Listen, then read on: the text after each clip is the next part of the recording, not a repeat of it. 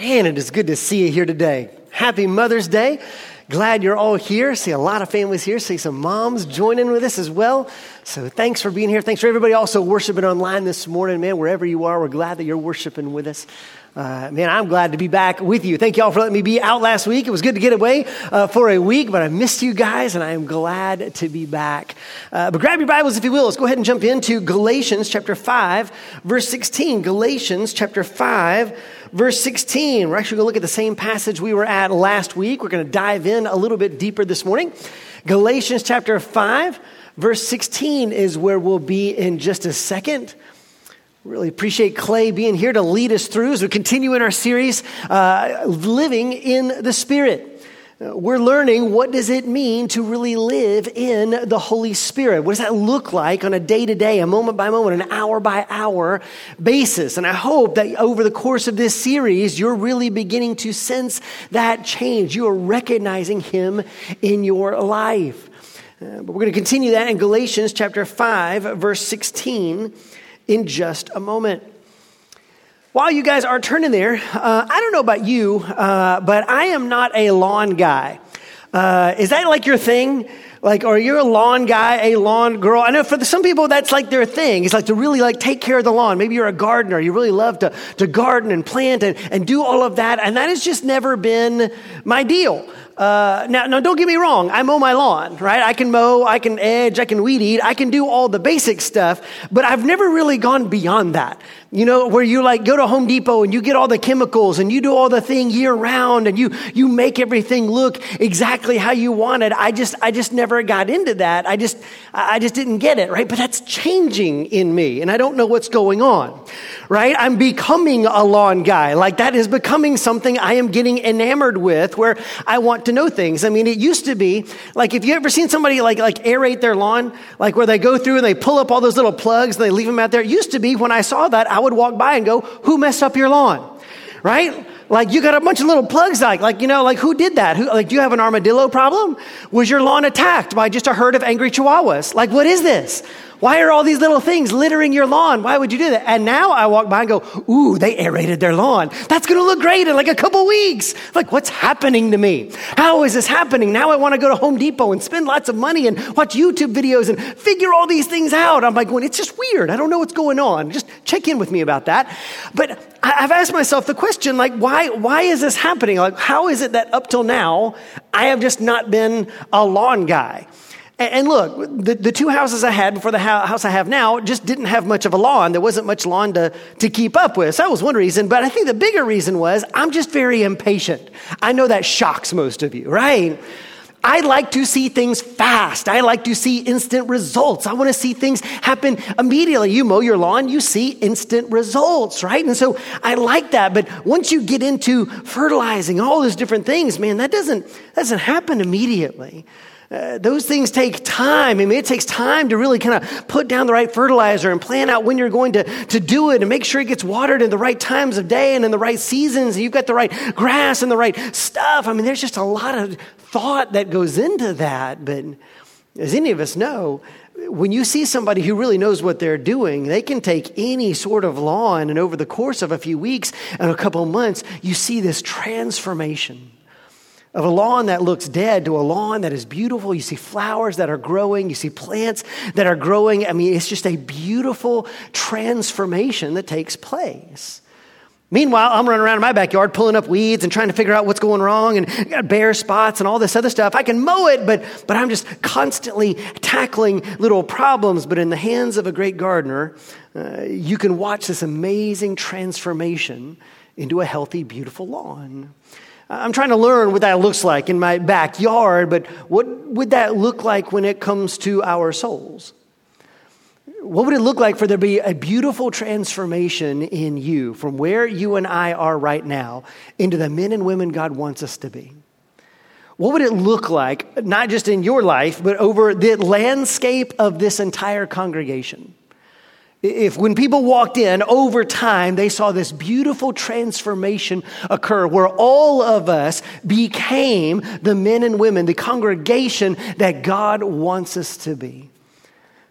The good news is we are in the hands of a master gardener, and that is exactly what he is doing in us, and he's going to do that through the person of the Holy Spirit. Look, if you've been with us, we've been learning a lot of different things. A few weeks ago, when we started, we learned about the person of the Holy Spirit. Jesus says it is to our advantage that He physically goes away and sends us the Spirit. He comes and dwells inside of us. If you are a believer in Christ, you've surrendered your life to Him, He lives in you. The week after that, we found out you can be led by the Spirit, you can hear His voice. That doesn't just come to a select few. You can hear the voice of the Holy Spirit. And so hopefully over the few, past few weeks, you've been trying to learn. What does that sound like? Well, how do I discern the voice of the Holy Spirit in my life? If He's leading me, what does that look like? Week after that, we found out you can be filled in the Spirit. This is not some second blessing. You have the Holy Spirit, but you might have lost the filling of the Spirit we can be filled with Him. In fact, we ought to be. It's how we ought to be living. God wants to fill us with the Holy Spirit. And so we can walk in that filling. And then last week, uh, Clay walked us through this passage It says we can live by the Spirit, we can walk by the Spirit. This week, we're going to find out that there's a purpose to this, that something that God is doing not just in individual instances, but but he's actually doing something over the long term. He is trying to produce the fruit of the Holy Spirit. And so let's read this passage once again. I want you to hear what he says. Verse 16, he, uh, Paul says, But I say, walk by the Spirit, and you will not gratify the desires of the flesh. For the desires of the flesh are against the Spirit, and the desires of the Spirit are against the flesh. For these are opposed to each other to keep you from doing the things that you want to do. But if you're led by the Spirit, you're not under the law. Now, the works of the flesh are evident sexual immorality, impurity, sensuality, idolatry, sorcery, enmity, strife, jealousy, fits of anger, rivalries, dissensions, divisions, envy, drunkenness, orgies, and the things like these. I warn you, as I warned you before, that those who do such things will not inherit the kingdom of God. But the fruit of the Spirit is love, joy, peace, patience, kindness, goodness, faithfulness, gentleness, self control. Against such things there is no law. And those who belong to Christ Jesus have crucified the flesh with its passions and desires. If we live by the Spirit, let us also keep in step with the Spirit. Let us not become conceited, provoking one another, envying one another. This is the word of the Lord. Thanks be to God you see these words, and Clay marked these out for us last week, but all through this passage, you see them all, these, these metaphors piling up. We are to walk by the Spirit. We are to be led by the Spirit. We are to live in the Spirit. We're to keep in step with the Spirit. And all of those really mean the same thing. If you stack them all together, he's saying, look, this is a present tense reality. We are to be walking in the now, in the present tense. We are to be keeping up with the Spirit. Hopefully, over the course of this series, and particularly in this passage, as we live in the Spirit, you're gaining a better sense of the immanence of Christ. That He is with us now.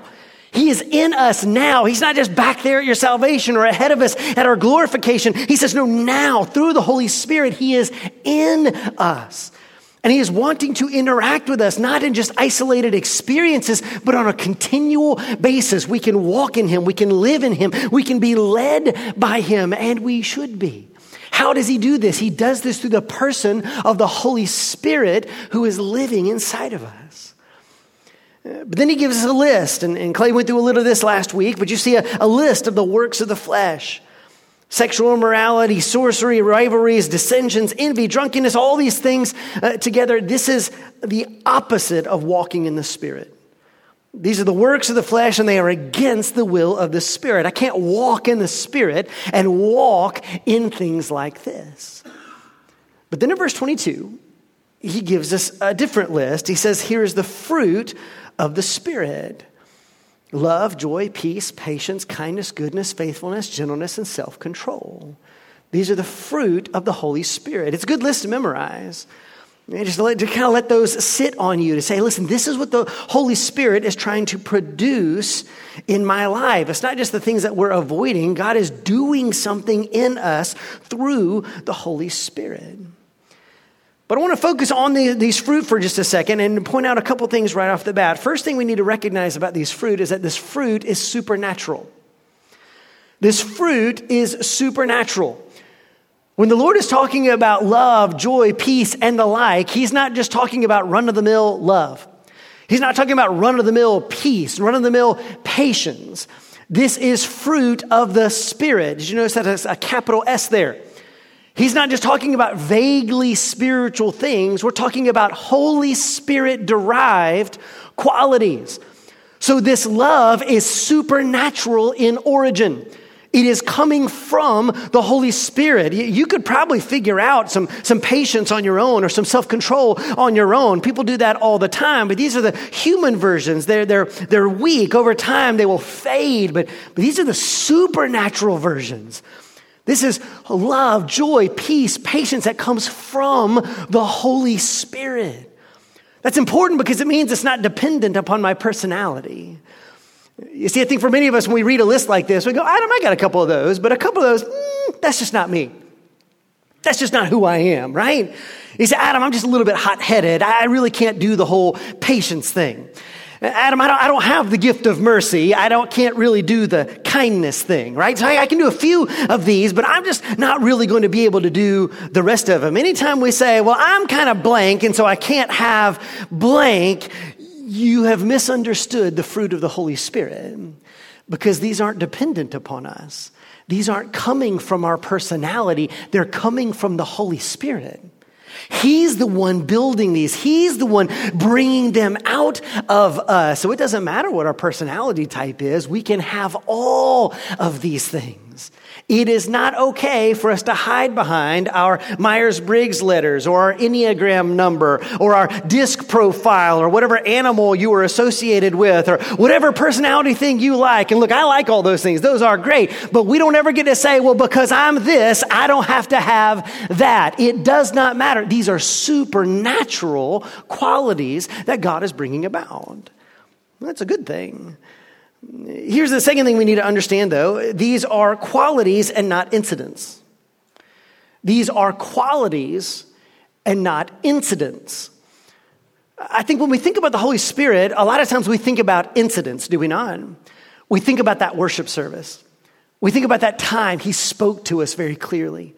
We think about the time that, that he empowered us to do this thing, and all of those are movements of the Holy Spirit. That's great, but the Holy Spirit doesn't just come and go or show up and, and leave. He's here the whole time. And so when you look at these quality, these fruit of the Spirit, notice that they aren't incidents, they are qualities. This is love, joy, peace, patience, kindness. These are character traits. These aren't things that come and go. These aren't things that happen sporadically. No, this is who we become. This becomes our very nature. The Lord is transforming us from the inside out to be like Jesus Christ. That's what He's asking of us. And so when it comes to spiritual fruit, we shouldn't just be looking for individual instances of love or, or peace or this or that. We need to be looking broadly. It says, what is my character? What is really happening in me holistically? Because God is trying to transform me from the inside out. Because if, you're not careful, then what we end up doing is, is we just assume that because we've had some instances of, of love or peace or patience or goodness, that that's the fruit of the Holy Spirit. But that's not really the case. I mean, anybody can be good sporadically. I mean, do you know how many hardened criminals love their children? Take a guess. You know how many hardened criminals love their children? Most of them, maybe not all. Okay, you know, I'd say most. I'd say most hardened criminals love their kids. They don't love your kids, but they love their kids. But they've also done some really bad things. They keep doing really bad things. Look, we can't excuse any of that, but they've done a couple good things too. That doesn't excuse all this other stuff that they're doing. Guys, we can't look back and say, well, I did that one loving thing, so that means I'm loving, right? I had patience that one time, so that means I'm patient, right? I was kind that one time, so that means I've got kindness, right? Now, anybody can have an incident. We got to step back and look holistically. What is the fruit of our life? Well, look holistically at our life. God is not trying to help us in individual instance to change. He says, no, what, what's the overall tenor of your life? P.S. This is why Paul got all over the Corinthians. The Corinthians had amazing incidents, right? Their worship services were awesome. Their worship services were electric. They had incredible incidents with the Lord. But during the week, my goodness, they were just horrible. They're sleeping around with the temple prostitutes. They're suing one another. They got divisions against one another. They're ignoring one another. I mean, they're just getting it wrong all throughout the week. Paul says, I don't care what your Sundays look like. If Monday through, Monday through Saturday, you're not walking in the Spirit. We can't simply look at incidents. We got to look at qualities. Am I being transformed? Thirdly, we are to have all of the fruit of the Spirit.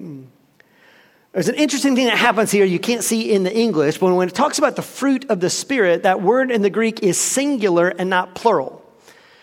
We are not being told to have the fruits of the Spirit, but the singular fruit of the Spirit.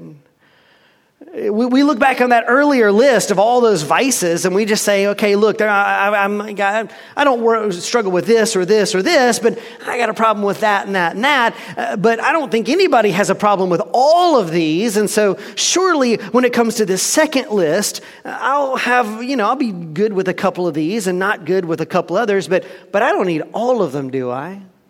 Actually, yes.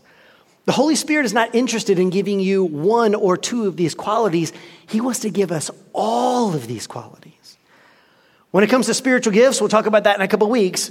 Those you only get one or two of. No one has all the spiritual gifts. We just get a particular gift, maybe two. But when it comes to the fruit of the Spirit, we get all of them. God wants to build all of these in your life. No matter who you are, no matter what your personality is, He wants all of these to be in your life. Imagine what that would look like. Imagine if you became a person who had love, joy, peace, patience, kindness, goodness, faithfulness, gentleness, and self control. You know who you'd start to look like? Jesus. John Stott makes that observation in his book where he says, Look, when you put all these fruit together and you get a picture of Jesus Christ, this is what the Holy Spirit is doing. He is making us more like our Savior. But we don't get to pick and choose here. We get all of these. But then finally, let's look at the fruit themselves. And look, I could spend weeks just kind of breaking down every single one of these, but very quickly, let me just kind of break down just kind of what this fruit actually is. First off, you have love. This is the Greek word agape. So, this is not man centered love. This is not just emotional love. This is not mushy love. This is divine love. This is the kind of love that God has for us, a God that is a love that is selfless, thinking of us before himself. And in the same way that God loves us, that's how we are to love one another. So love is agape, peace. Uh, this is, or joy rather. Joy comes from being loved by God. I am accepted. I am adopted. I am forgiven. I am transformed. I have become a son. You may be a, a, daughter of God. He's adopted you into his family. And because of that, that doesn't just give you fleeting happiness. No, you have this settled joy that just kind of courses through your life, regardless of your circumstances. There's a joy underneath because of who I am in Christ Jesus. We have joy. Then there's peace. This is the shalom of God. I have peace with God. There's no enmity. I don't ever have to worry about Him getting angry at me or throwing me away or, or saying, You've done too much. Listen, all condemnation is gone. I have peace with God through Jesus Christ. Through His death and resurrection, I have full peace with God, which ushers in this, this shalom, this, this glorious peace that I get to live in. And there's patience. This means that God's love is, is not kind of on an up and down plane, it's steadfast. He is long suffering. Regardless of what you and I struggle with, no matter how long we struggle with it, the Lord is patient with us. Much more so than we are with ourselves or with others. The Lord is patient with us, and He's building that patience in us as well. Kindness. Uh, this word is probably most uh, closely associated with another word, just grace. We're talking about the kindness of God. We're talking about a, a, grace that God gives us in kindness. He does not treat us as our sins deserve. He does not run to you and say, Well, you've earned enough love from me. You've earned enough attention. He says, No, I just give you grace. You don't deserve it. You can't earn it. I just give this to you. The fruit of the Spirit in us is that we would have this same attribute of God, that we would have kindness towards one another. We would give grace to one another. Next is goodness. This word is interesting. Uh, just like in English, the Greek word here can mean a lot of different things. We call a lot of things just good. I mean, that's just kind of a, a generic term you can throw on anything. But uh, this particular Greek word uh, is probably most closely associated with generosity. When he's talking of goodness here, he's talking about being generous. There's a passage in the parables where Jesus says, uh, he's talking about just kind of giving his money away and just kind of sharing his, his wealth lavishly. And he talks to somebody who, who says, Man, why didn't you pay me more? He says, oh, Man, is your eye evil? Are you envious because I am good? And in that context, he's talking about generosity. In the list of vices, envy was one of those lists. It's the same word from that same passage. And so this is the opposite of that. Instead of being envious, miserly, we are generous. We look for ways to give, we look for ways to be generous. Faithfulness. This one too can be a little bit tricky. Uh, typically, when we see the word faith in the New Testament, we're talking about our beliefs. Uh, of the things that we have faith in, the things we believe. But this is different. This is more of a character trait. This is being faithful or dependable. Are you somebody that people can lean on? Are you somebody that people can depend on? Are you the kind of person that people can trust and say, hey, listen, you, you are a faithful friend. You are a dependable person. Do people think of you when they think of somebody that they can call on in a pinch and know that you're going to be there for them? Are you faithful? Then next is gentleness. This is a hard one for Western culture. We typically don't like this term. Um, but it has a rich history, especially uh, back in Roman times. Aristotle does a full treatment on this word and what, how they wrestled with it. But this word gentleness uh, really doesn't mean being nice. It doesn't mean being soft.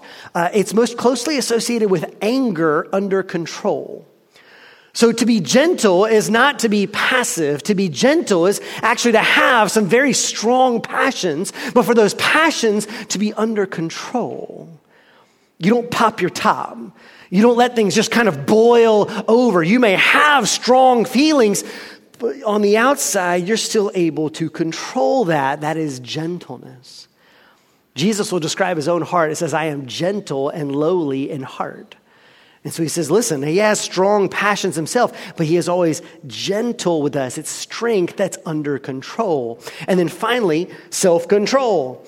You say, well, I thought we just did that one. Well, this is a different word. This one is probably more associated with sexual impulses.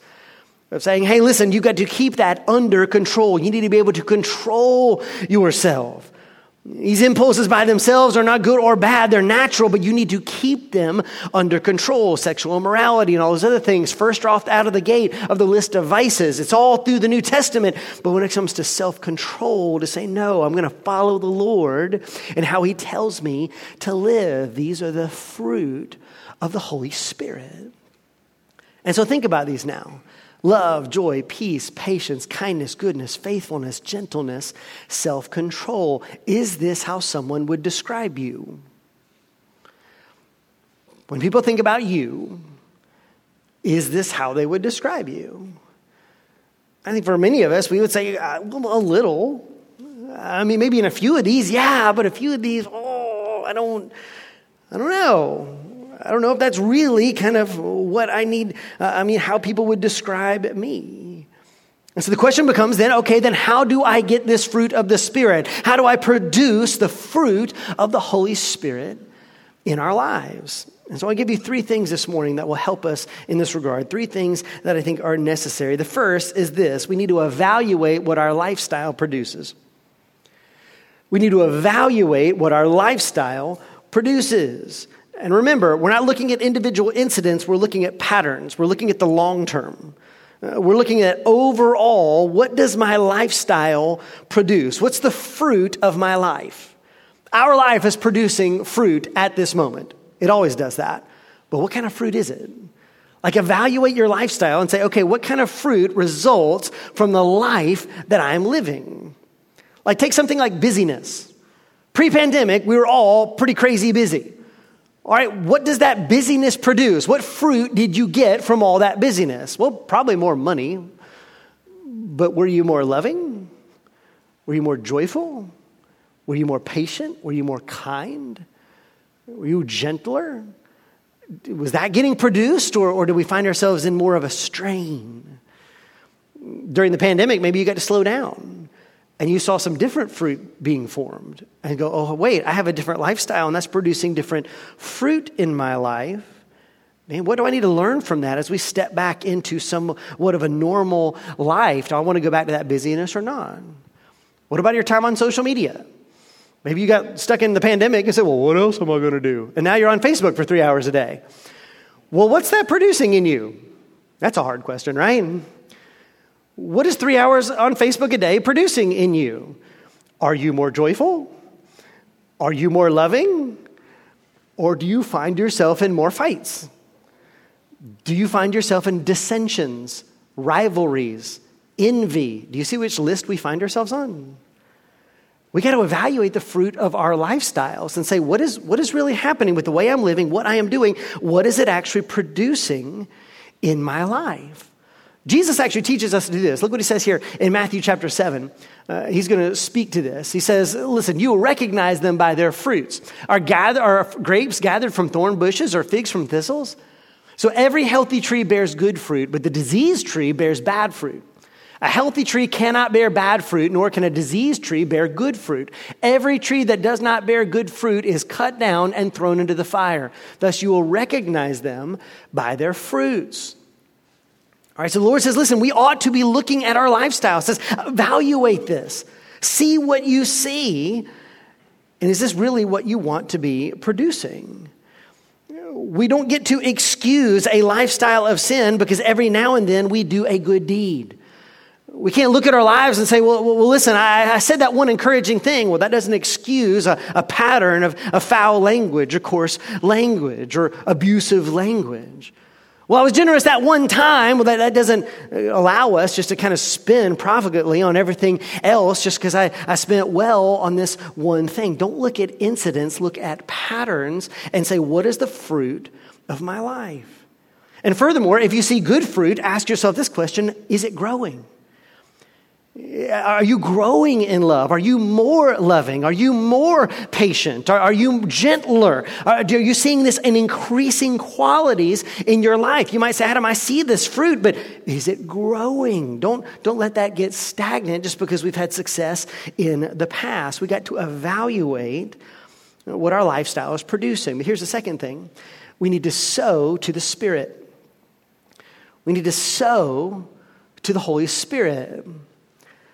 See, at this point in a sermon like this, when you hear about the fruit of the Spirit, many of us are going, fine, okay, I'll be more loving. I get it, I get it. Thank you for the reminder. I got a little off track. Okay, I will try to be more patient, I promise. I will try to be gentler. I will try to do these things. I see. Yes, you're right. Okay, I got it, I got it, I got it. Stop, preacher dude. I got it. I will work on it. Okay? Message received. I will go try to have the fruit of the Spirit. It's a good intention, the problem is, it doesn't work like that.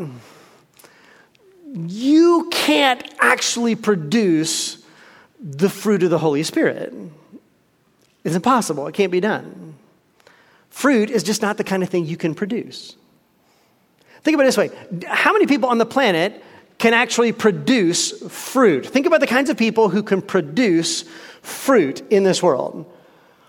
The number of people on this planet who can produce fruit is zero. There is not a person alive who can produce fruit in this world. Like, Adam, that's ridiculous. I go to the grocery store and buy produce. People are producing fruit, they're producing things. Surely people are growing things. No, they're, they're not producing fruit. Any farmer can tell you this. No farmer can make anything grow. Well, then what are they doing all day? They're not making things grow, they're creating the correct conditions for growth. Farmers don't make anything grow. The earth makes things grow. God makes things grow but they till the soil, they protect the soil, they, they protect, they sow the right things, they create the right conditions for growth. And when they create the right conditions, then growth happens by itself. The distinction is incredibly important. Paul will actually make that distinction right here in Galatians. We're here at the end of chapter 5, but just a few verses later, I want to show you Galatians chapter 6, verses 7 and 8. It's just a few verses down. Listen to what he says Do not be deceived. God is not mocked, for whatever one sows, that will he also reap. For the one who sows to his own flesh will from the flesh reap corruption. But the one who sows to the Spirit will from the Spirit reap eternal life. This is the eternal truth that every farmer knows. You reap what you sow. Whatever you sow, that's what you reap. Farmers can't make anything grow, but they understand this. I can actually plant the right kind of seed. I can make sure it gets the right kind of fertilizer. I can protect that thing. I can, I can plant it at the right time of year and I know what kind of crop I'm going to get. I can't make it grow, but I can create the conditions that are optimal from growth, and I will see a certain type of crop because you reap what you sow. This is what the Lord is telling us. He said, Listen, the Lord is not telling us, hey, go build fruit, go make fruit. Instead, He says, No, I want you to sow to the Spirit. If you sow to the flesh, you're going to reap corruption. But if you sow to the Holy Spirit, well, that's when you see spiritual fruit. Which you might say, fine, you're just changing the metaphor now. Well, just, well, how do I do that? I didn't know how to build this, build the fruit, but, but how do I sow to the Spirit? What does that mean? What does that even actually look like in my day to day reality? And Jesus actually speaks to this too. I want, I want to point you to a passage in John 15. It's one of my favorite passages. Uh, in fact, for the past few weeks, and I'm going to do this throughout the series, I've been just reading John 14 through 16 for my quiet times. If you've been with us in the series, you know that we quote a lot from that because there's just a lot of teaching from Jesus about the Holy Spirit. So you might want to do that too. You could read a verse a day, a chapter a day, a, a paragraph a day. When you're done, read it again. There's just a ton of teaching about the Holy Spirit from Jesus right there in John 14 through 16. But right in the middle of that passage, right in the middle of all of these words about the Holy Spirit, you get John 15, and he talks to us about spiritual fruit. And I want you to notice what he tells us to do. He's going to talk a lot about fruit, but listen to what he tells us to do. Verse 1 Jesus says, I am the true vine, and my Father is the vine dresser. That's like a gardener. Every branch in me that does not bear fruit, he takes away. And every branch that does bear fruit, he prunes that it may bear more fruit. Already you are clean because of the word that I have spoken to you. Abide in me, and I in you. As the branch cannot bear fruit by itself unless it abides in the vine, neither can you unless you abide in me.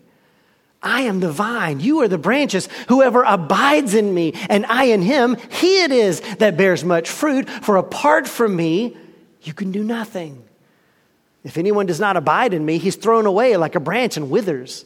The branches are gathered, thrown into the fire, and burned.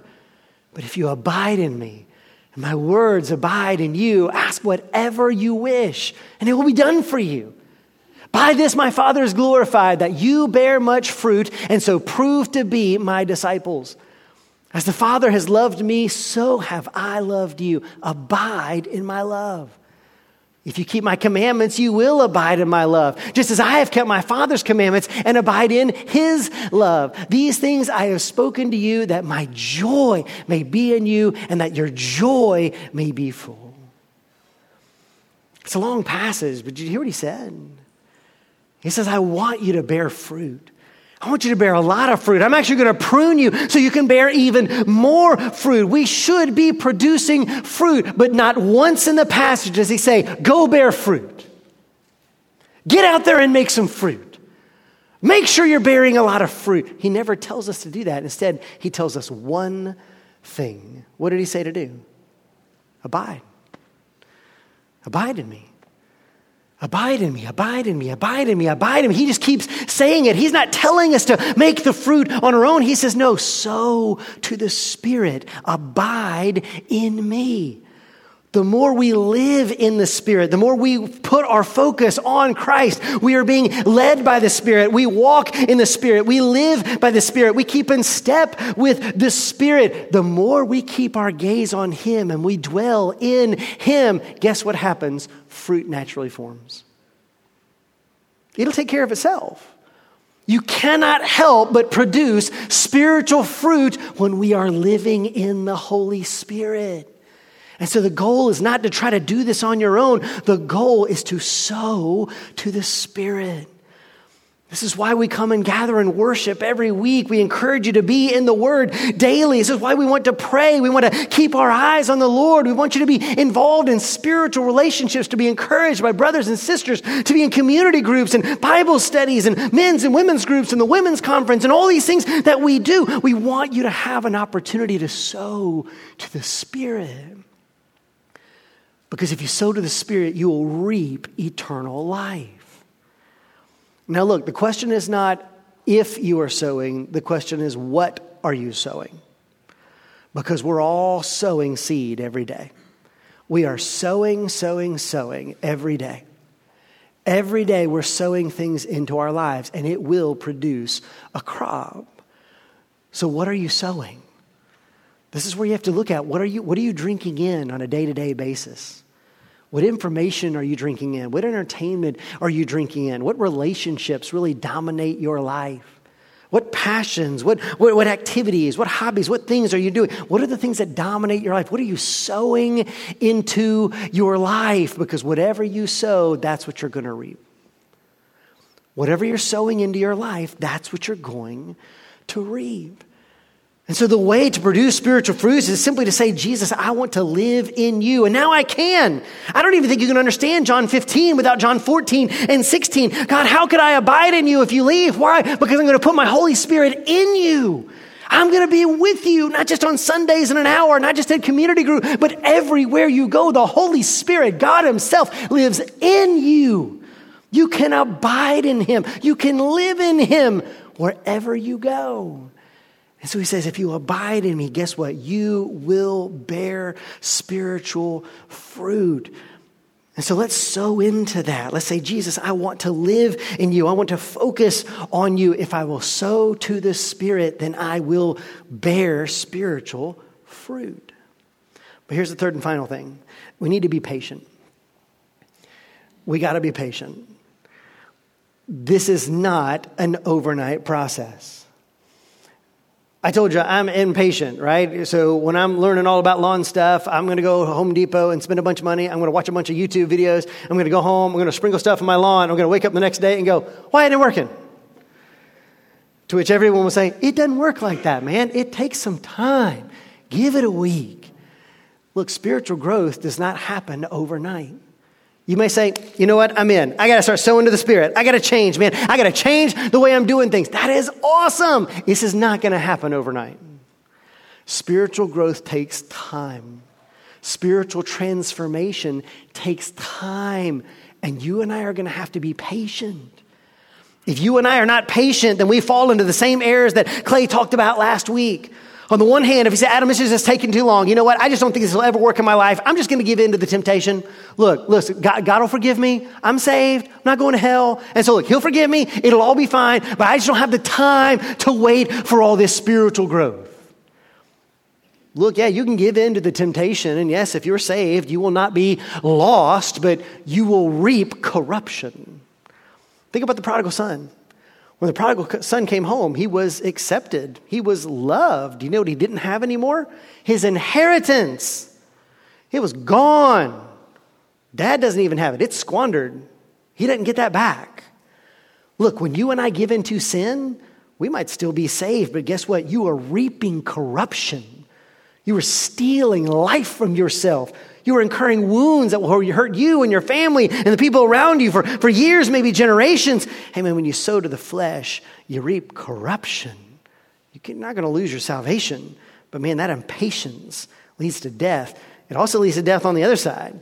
You may say, listen, Adam, I just can't wait for God to do this. I'm just going to help, okay? I'm going to do it. I'm going to make myself better. I'm going to make myself more loving. I'm going to make myself more patient. I'm going to make myself more kind. You will accept my kindness. I'm going to do this on my own. I'm going to make this happen. And that's how you get legalism. When everybody just tries to do it on your own, and then you become the older son. Older son didn't do anything his younger brother did. You know what else he didn't get? His father's love, his father's compassion, his father's grace, his father's joy. Very efficient. and miserable. Okay, legalism also isn't going to help you. If we want to see spiritual growth, I'm going to have to be patient with myself to say, God, uh, just, just fix me. Heal me. I'm going to abide in you and you do your work. I need you to change me. You've got to change my heart. You got to change who I am. I cannot change myself, but Lord, you can. And if you ever despair and say, Yeah, but Adam, I just don't think this is going to work for me. I just don't know if it'll ever happen for me. I may be too far gone. This can't happen. Don't you understand? If you, we were relying on you, that might be true, but we're not. You have a vine dresser. You have a gardener. God himself is working in you. And this is a supernatural process.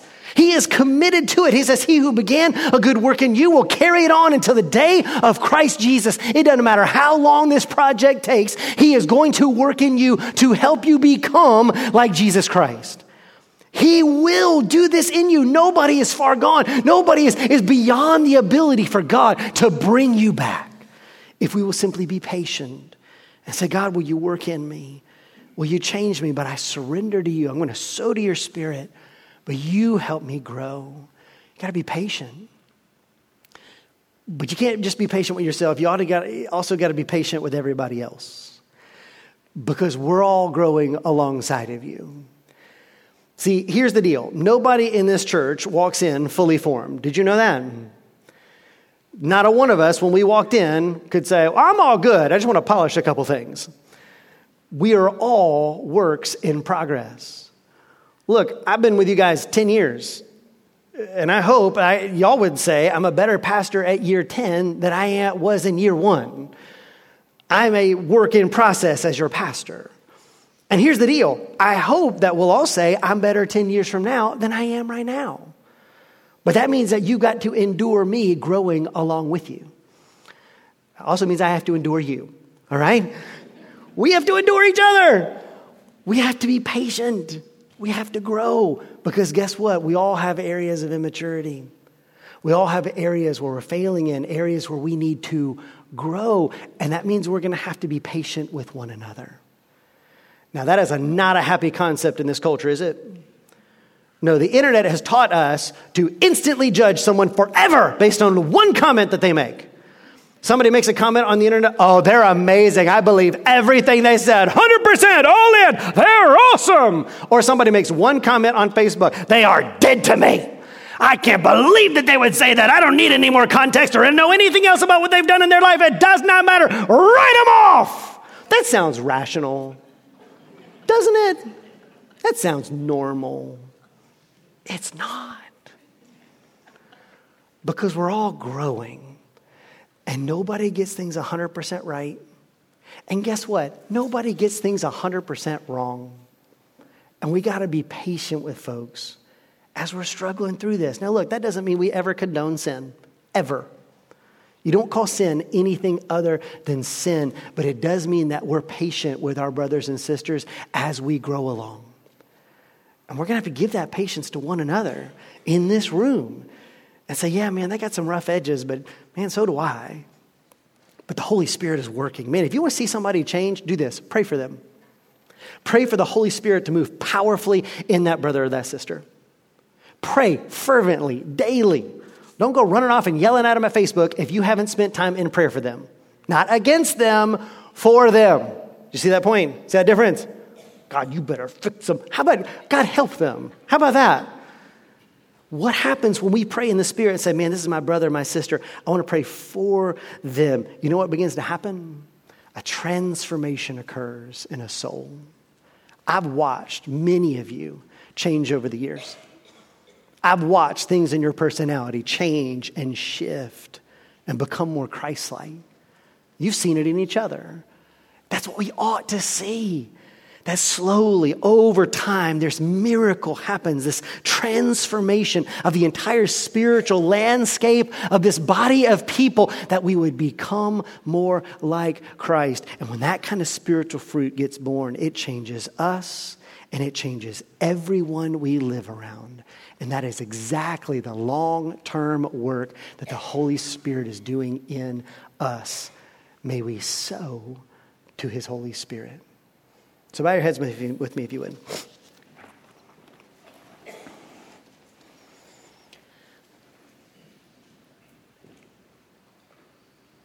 I don't know where you are this morning or what you might be wrestling with. I, am not going to ask you which parts of the fruit of the Spirit you really feel like you're doing well with or which parts you feel are lacking. But I can tell you this you're not alone. We've all got room to grow. We've all got things that the Holy Spirit is working and on in us. The question is, man, am I going to just keep doing what I've been doing? Am I going to keep sowing to my flesh? Or is it time to make a turn and say, Lord, I can't fix me, but you can? And say, Lord, I just want to sow to your spirit. I want to live in you. I want to live being led by you. I want to hear from you, know more about you. I want to be awed by you. And Lord, as I live in you, you will produce your fruit. And so, Lord, today we just choose to sow to your spirit. Lord, maybe we're, we're thinking about times in our past where we knew that happened. We were consciously sowing to your spirit. We saw that spiritual fruit, but, but we got busy or wounded or distracted. And that's just not where we've been sowing of late. And so, Lord, today, we're so grateful that you don't uh, decide to come back once we determine to, to listen to you. You've been here the whole time. Would you fill us with your spirit? Would you lead us by your spirit? Would you open up our eyes to the glory of Jesus Christ, of just how much we're loved and saved and adopted how secure we are in you, the amazing joy that you're giving to us. Would you keep our eyes, life, and heart focused on you? We need you, Lord. And so help us. Speak to us. We choose today to sow to your spirit. In your name we pray. Amen. Stand up with me if you will. Let's worship together this morning.